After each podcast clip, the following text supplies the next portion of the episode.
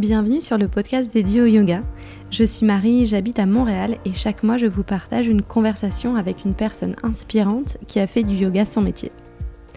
La joie de vivre est notre droit de naissance, me confie Marion Sébi dès les premières minutes de notre échange.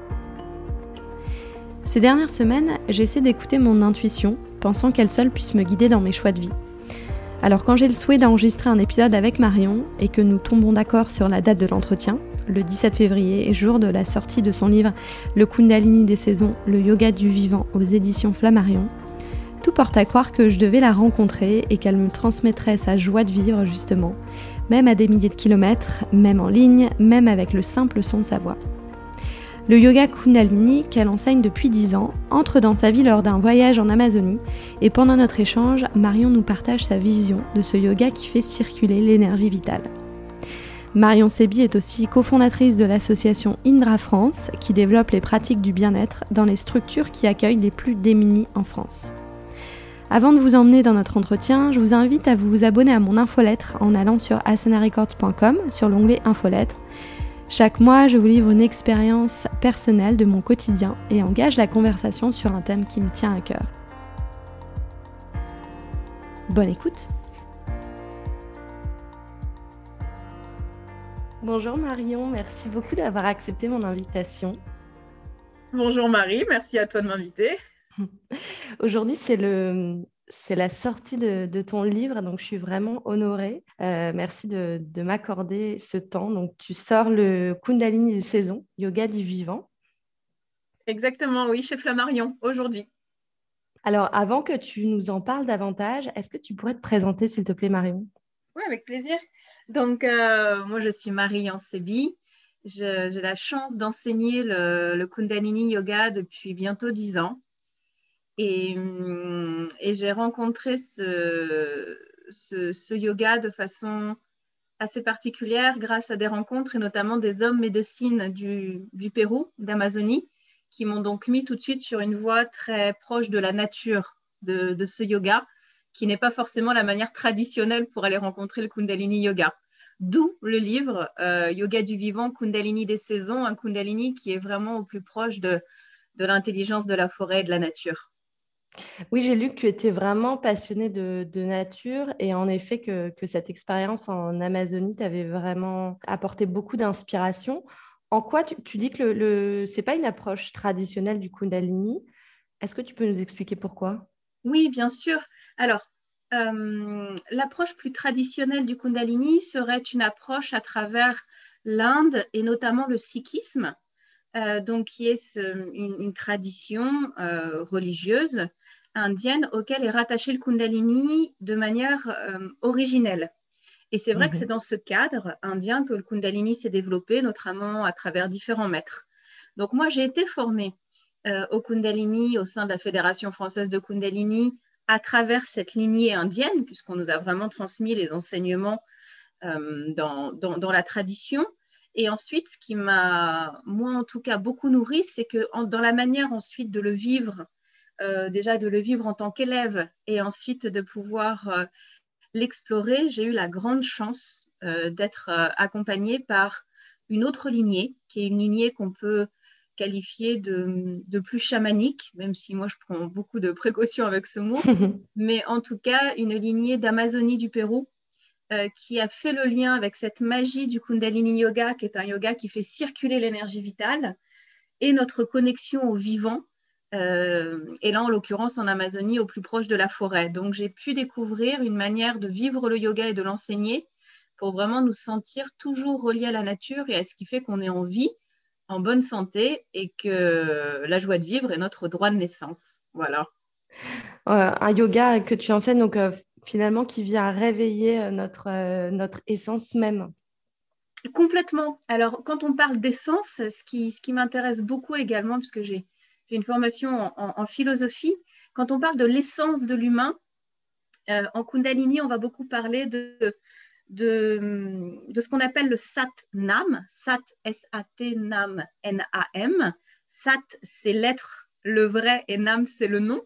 Donc, c'est cette véritable identité, cette essence qui, en fait, fait qu'on est vivant, vivante, qu'on a cette énergie vitale qui circule en nous et c'est relié à notre plein potentiel de vie et de créativité.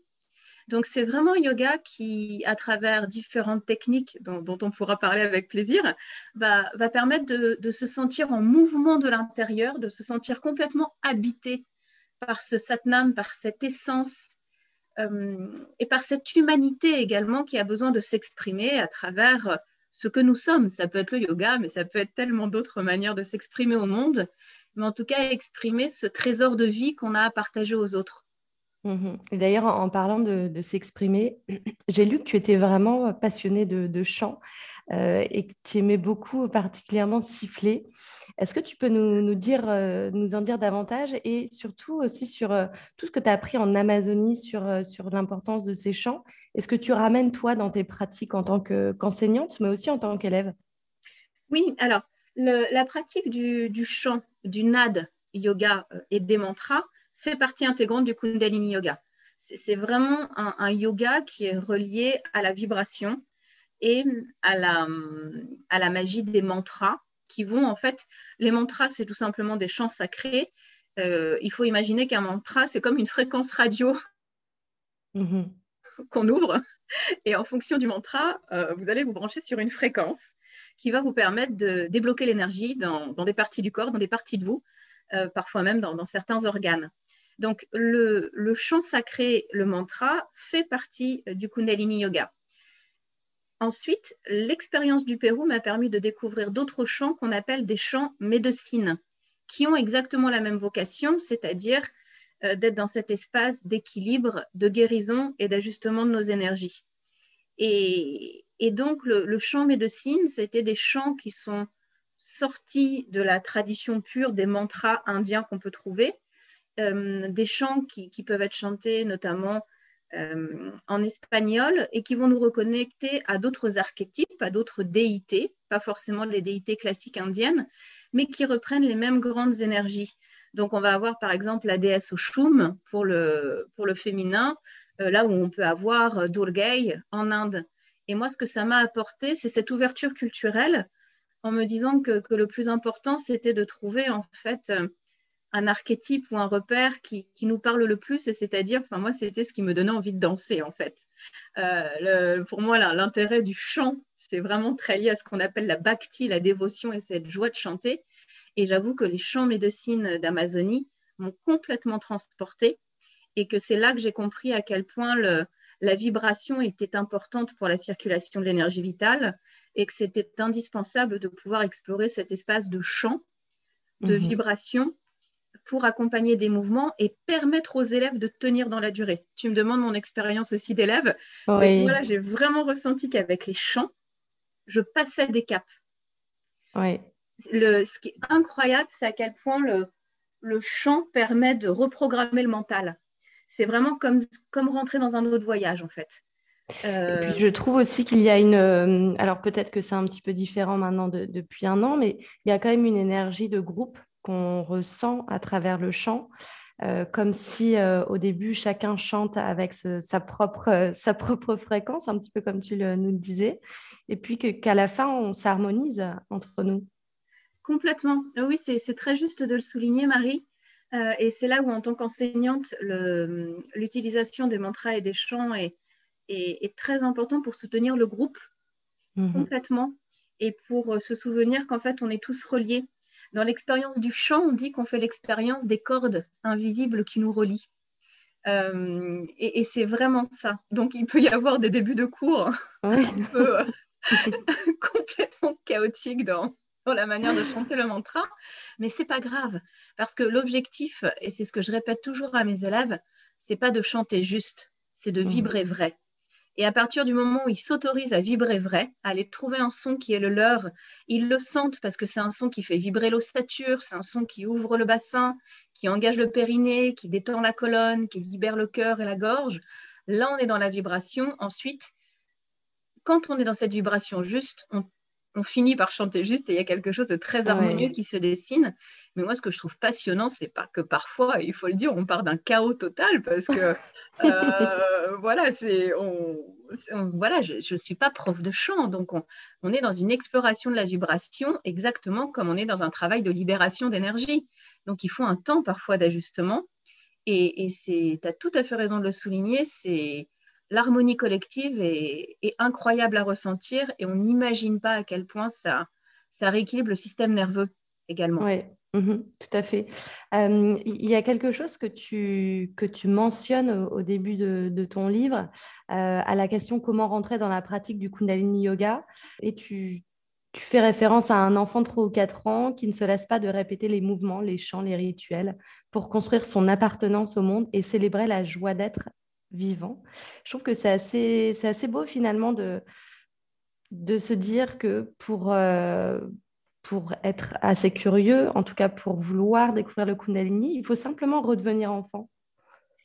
Oui, moi, c'est. Alors là, encore une fois, je, je, remercie du fond du cœur Emilio Escaris et, Romulo Pelizza, qui sont vraiment ces, ces, deux hommes médecines euh, du Pérou qui, qui tout de suite nous ont, nous ont appris, quand je dis nous, c'est voilà, les, les yogis, yoginis qui, qui, viennent les rencontrer euh, au Pérou, euh, nous ont expliqué qu'en Occident, on se prenait beaucoup trop au sérieux, et notamment quand on pratiquait le yoga.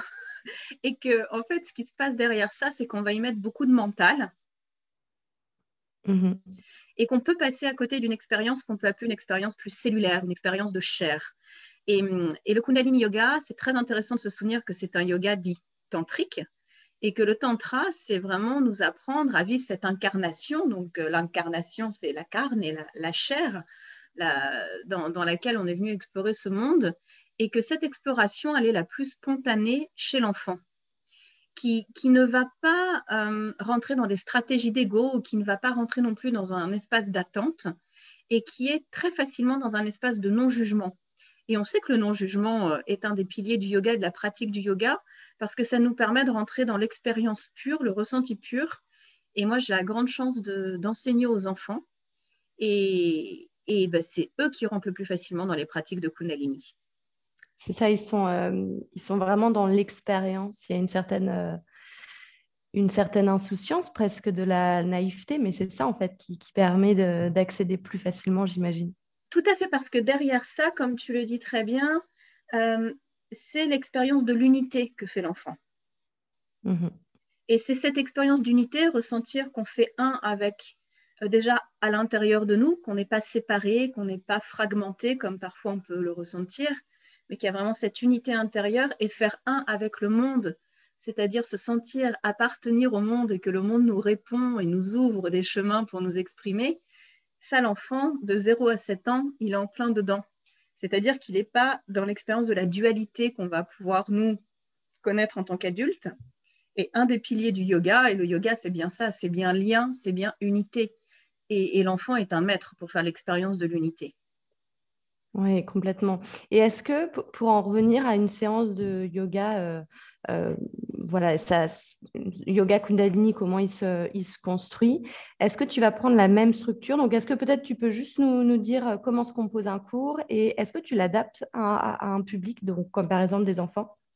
Oui, tout à fait. Alors, la structure du cours est, très classique hein, que, que, je propose, parce que c'est important aussi de, de, respecter une progression et, et, et, même si j'ai cette liberté dans l'enseignement, on va dire, d'inspiration autre que la tradition mmh purement sikh, c'est important de respecter les, structures qu'on reçoit notamment dans le cadre des formations. Donc, il y a une ouverture qui se fait par la vibration au Kundalini avec un, mantra d'ouverture qui est le Ong Namo Gorodev Namo. Euh, donc, euh, et après avoir euh, ouvert l'espace avec un mantra, on rentre généralement dans un espace de pranayama, donc ce qui est assez classique en yoga, hein, c'est l'exercice du souffle, mm-hmm. pour échauffer le corps de l'intérieur et rentrer dans un espace plus conscient du corps, du souffle et de ce qui est peut-être à débloquer euh, le jour de la pratique. Suite au pranayama, on va rentrer dans un échauffement corporel. En Kundalini, on a une posture qui est le shavash, où on a à quatre pattes. Dans l'inspire, on va euh, cambrer et dans l'expire, faire le dos rond. Donc, ce qui permet de détendre la colonne vertébrale, puisque le Kundalini est le yoga de la colonne vertébrale. c'est le canal central qui, où circule l'énergie. Donc, on a en général ces temps de respiration et d'échauffement qui permettent de rentrer dans ce qu'on va ensuite appeler le kriya. Donc, le kriya, c'est un enchaînement d'asana qui va avoir une visée particulière, soit à un niveau organique, soit à un niveau aussi émotionnel ou mental. On a des kriyas pour dépasser les peurs, on a des kriyas pour réveiller les reins, euh, pour euh, faire respirer les poumons, pour développer son plein potentiel.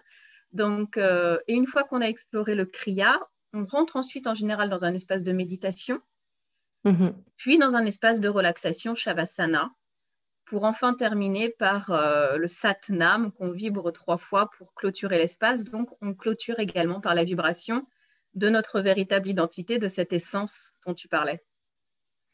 Et cette, euh, cette structure, donc comme tu le disais, c'est vrai que tous les cours euh, la respectent, ça fait, ça fait du sens, mais est-ce que pour les enfants, c'est la même chose? Est-ce que par exemple, ils aiment chanter les mantras? Ah oui, beaucoup. Donc pour les enfants, moi j'adore adapter l'espace sonore, c'est-à-dire qu'on ne va pas uniquement être dans le chant, mais également dans l'exploration de la vibration. Ça marche très très bien pour les adultes aussi.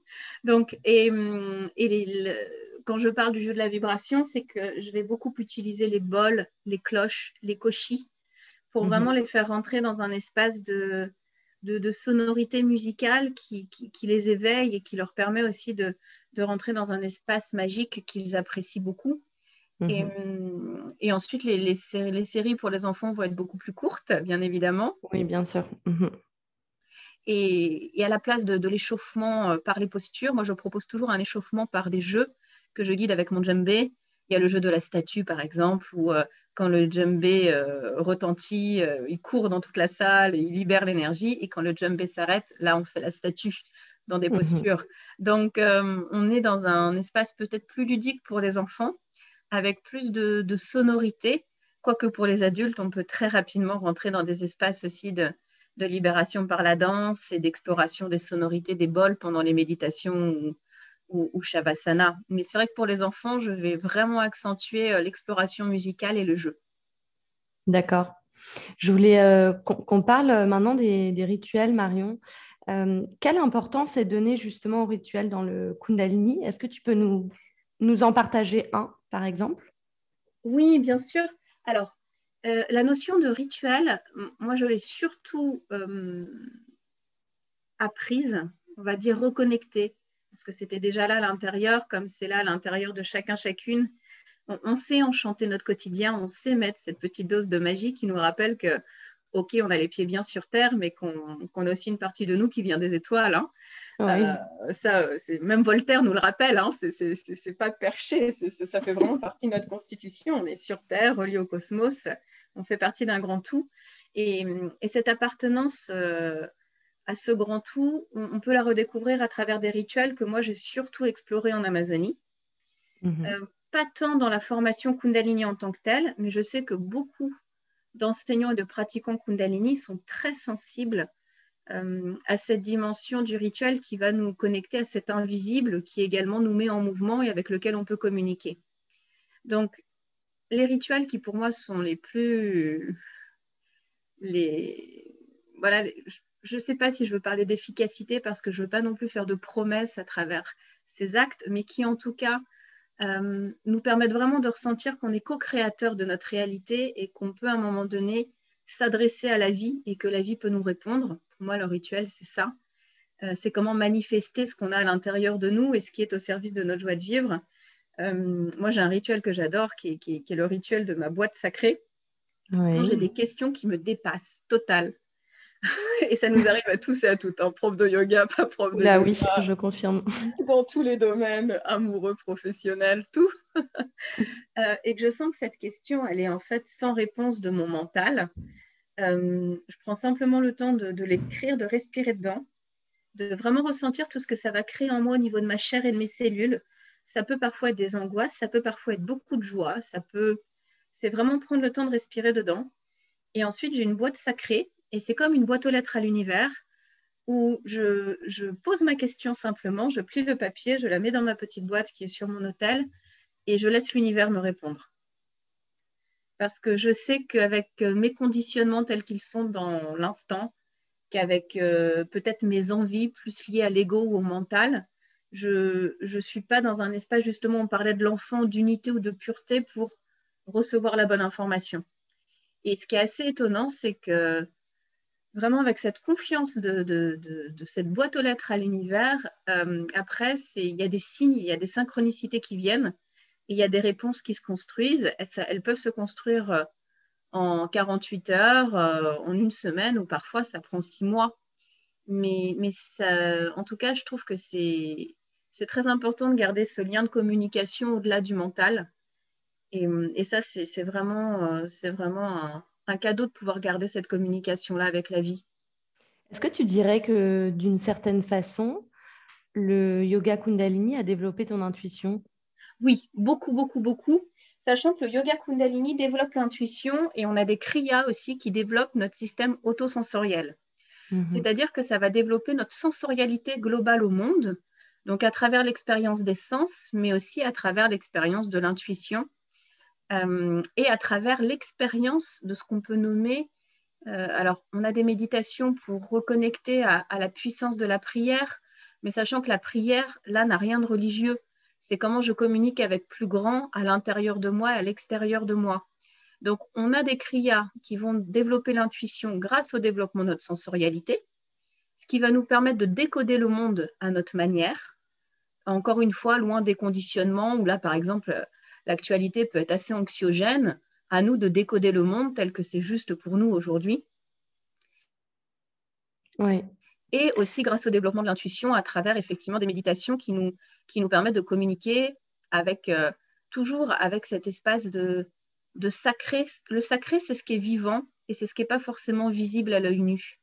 C'est vraiment cette matière du vivant qui nous qui, qui, modèle nos journées, mais qu'on qu'on ne peut pas percevoir avec, euh, avec simplement ce qui, ce qui est visible. C'est tout ce qui va nous mettre en mouvement, c'est comment la Lune met en mouvement le, les, marées, l'eau. Donc, et tout ça, le Kundalini nous ouvre des espaces vraiment de méditation pour, euh, pour ressentir tous ces mouvements, après qu'on peut appeler euh, cosmiques, peu importe comment on le nomme.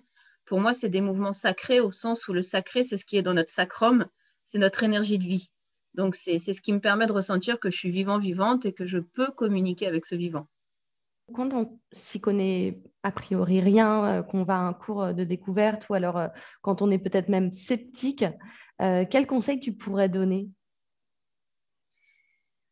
C'est ce que tu as souligné, toi, c'est vraiment de, retrouver cet espace d'enfant qui est capable de s'émerveiller de ce qu'il ne connaît mmh pas. c'est avoir aussi souvent, moi, les élèves qui viennent, j'ai beaucoup de débutants, hein, beaucoup, beaucoup de débutants, il y a de plus en plus d'élèves, euh, c'est d'être capable de, d'avoir envie de découvrir autre chose, tout simplement d'être ouvert à l'inconnu.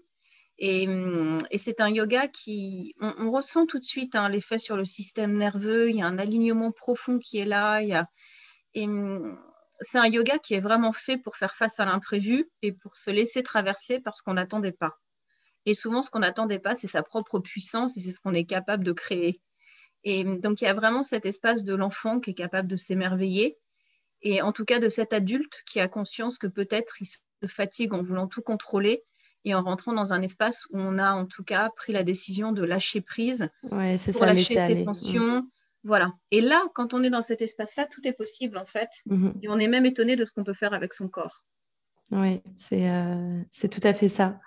Euh, pour euh, parler maintenant du livre qui sort aujourd'hui, le Kundalini donc, des saisons et Yoga du vivant, il est composé de deux parties, donc Kundalini de l'expérience humaine et de la chimie du vivant et Kundalini des cinq saisons. Donc tu inclus les quatre saisons avec l'intersaison. Pourquoi avoir choisi cette, structure? Est-ce que juste tu peux nous dire ça brièvement? Oui, bien sûr. Euh, parce que je trouve qu'on ne transmet euh, que ce qu'on transmet le mieux, c'est son expérience. Vraiment. C'est mhm. ce qu'on a ressenti dans notre chair. Donc, c'était vraiment important pour moi de, de, commencer par ce que j'ai ressenti, euh, d'oser aussi d'oser exprimer des expériences individuelles qui peuvent parfois être assez intimes, mais en proposant qu'elles soient vécues à un niveau universel et archétypal. On va mhm. retrouver dans la première partie des expériences du vivant, ces expériences humaines qui nous font tous grandir. euh, on peut passer par comment je me sens à ma place, comment j'apprends à jouir du vivant dans toutes les dimensions, comment je m'autorise l'abondance, comment je répare mon cœur d'une séparation, comment je me relie aux autres. C'était autant d'expériences que j'avais vraiment envie de, de, partager à travers des kriyas qui m'ont permis de traverser des moments de profonde mutation. Et comme le Kundalini, c'est vraiment un yoga aussi de la transformation, c'est-à-dire qu'on va passer d'un état d'énergie à un autre état d'énergie, d'un état nerveux à un autre état nerveux. Euh, c'était pour moi important de commencer par la notion d'expérience. Aussi parce que j'avoue que, que moi, les enseignements théoriques ont tendance à beaucoup me fatiguer, j'ai du mal à rentrer dedans. Et ça a été ma manière d'écrire et de transmettre. Euh, et ensuite, pour vraiment garder cette universalité, c'était de, bah, de, transmettre cette, ce Kundalini des cinq saisons pour, euh, pour nous permettre de nous connecter à, encore plus grand peut-être dans cette danse du Tao qui, qui, nous rappelle que tout est cyclique, que tout est expérience et, et, que nos organes sont reliés aux saisons, que, que chaque saison nous apporte une vibration et un enseignement et que c'est un cadeau de pouvoir se souvenir qu'on fait partie de la nature. Donc on peut dire que la première partie, elle nous rappelle qu'on fait partie de l'humanité et que la deuxième partie, elle nous rappelle qu'on fait partie de la nature. Oui, c'est une, une, jolie, euh, une jolie euh, boucle. Euh, il y a aussi, toi, ce qui, te, ce qui t'intéresse, ce qui te passionne, c'est les phases de la Lune. Est-ce qu'on peut lier sa pratique de Kundalini justement avec les phases de la Lune?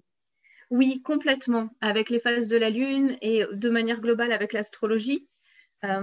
Donc là, moi, je vous recommanderais, j'ai Catherine Sora, qui est une enseignante de Kundalini magnifique. Si tu as l'occasion, elle, en parle bien mieux que moi parce que c'est vraiment son, expertise.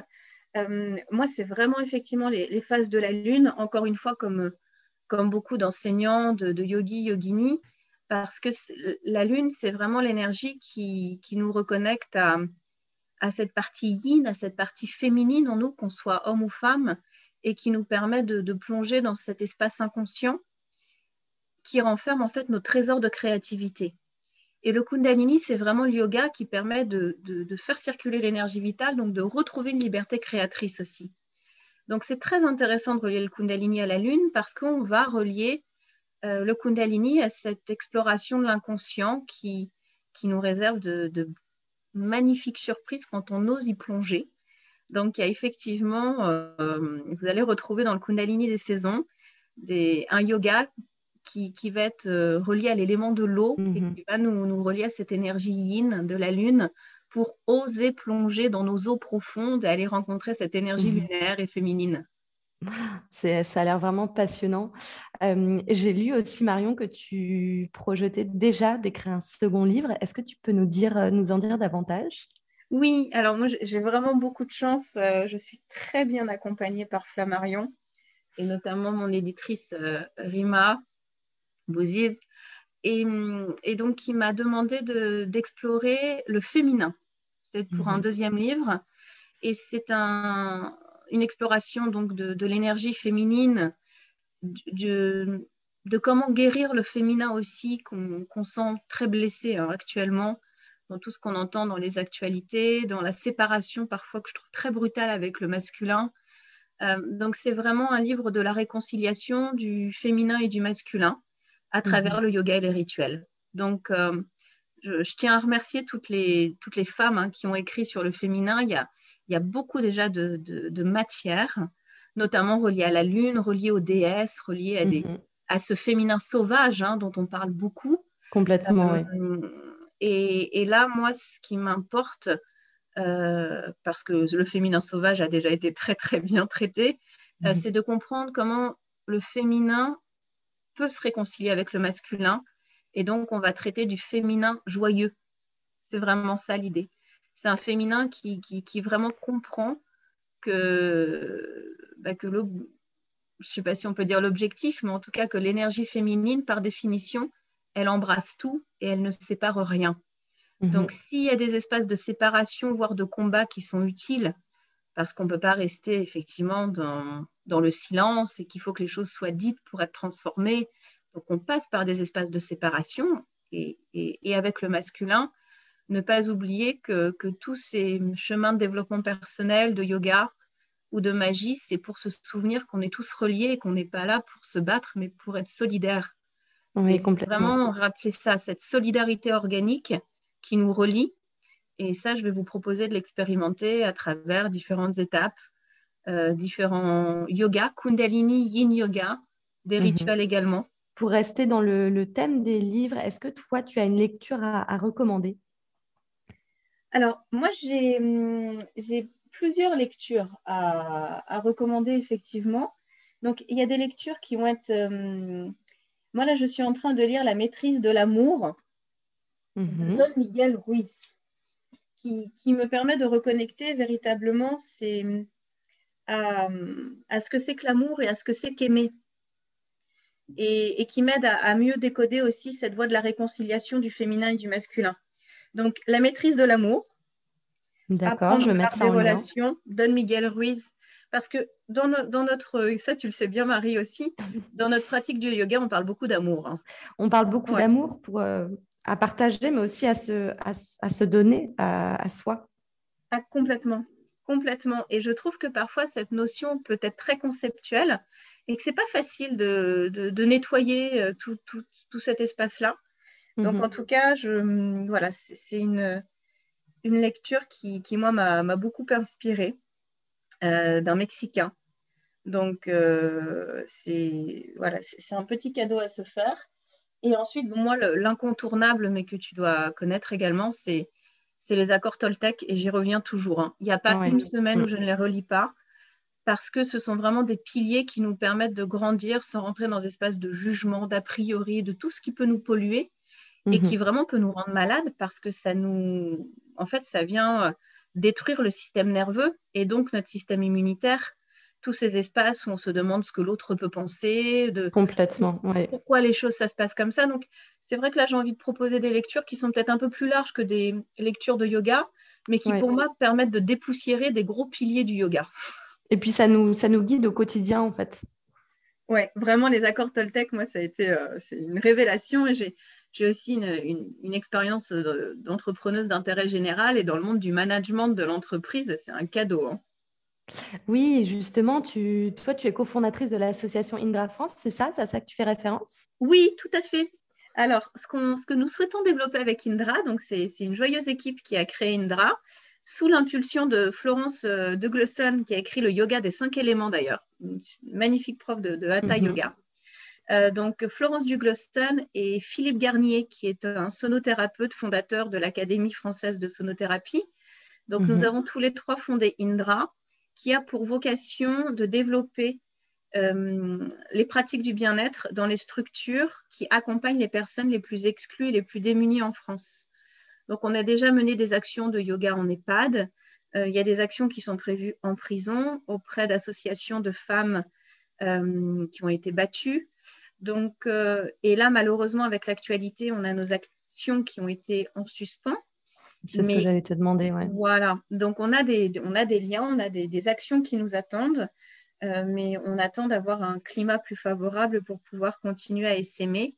Et, et donc, c'est une vocation sur le territoire français, donc c'est toutes les régions.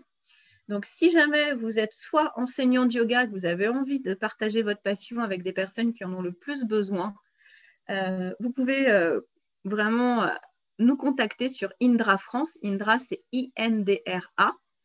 Et si vous êtes euh, une structure et que vous sentez que vous avez envie d'intégrer les pratiques du bien-être, vous pouvez nous contacter aussi. Et si vous avez... Mais vas-y, vas-y, je, trouve ça génial. si vous avez envie de nous aider financièrement, parce que ça, c'est le premier chakra. Il en faut, bien sûr, ouais. Euh, on est preneur, hein. Indra est preneuse. Et, et, on a fait notre dernière levée de fonds au mois de décembre grâce au collectif Save My Yoga dans lequel je me suis également investie. Euh, Save My Yoga, c'est 61, plus de 61 studios en France qui se sont réunis dans le cadre de cette crise sanitaire, notamment pour, euh, pour que, le, que le collectif des yogas puisse se faire entendre. Et on a créé un festival euh, Zoom qui, et tous les fonds ont été reversés à Indra. Et on, a euh, pu avoir, euh, voilà, il y a eu plus de 4000 euh, visiteurs pratiquants. On a, on a récolté 9000 euros. Donc, ça nous a permis de, de, bah voilà, de déjà penser à d'autres actions qu'on peut mettre en place euh, euh, grâce à Indra. Donc, on est, c'est vraiment comment faire du yoga et des pratiques du bien-être, des outils de réinsertion sociale et de reconnexion à, sa joie de vivre. Oui, c'est vraiment un beau projet. En tout cas, félicitations pour, euh, cette initiative. Et bien sûr, je ne manquerai pas de mettre le lien. Donc, si vous n'avez pas compris comment s'écrit Indra, allez, allez sur le site du podcast. Ce sera renseigné. Euh, Marion, je te souhaite euh, vraiment beaucoup de succès. Je te remercie euh, de m'avoir accordé ce, temps. C'était un plaisir d'échanger avec toi. Ben, un grand merci à toi, Marie, vraiment pour, ton invitation et, pour permettre aux, enseignants de, de s'exprimer, nous permettre de partager aussi notre, passion. Donc, je te remercie pour ce que tu fais. Pour contacter Marion, rendez-vous sur sa page Facebook ou son compte Instagram. Tous les liens sont sur asanarecords.com slash podcast. Enfin, si vous avez aimé l'épisode, partagez-le autour de vous ou donnez-moi quelques étoiles, 5 de préférence sur iTunes. À tantôt!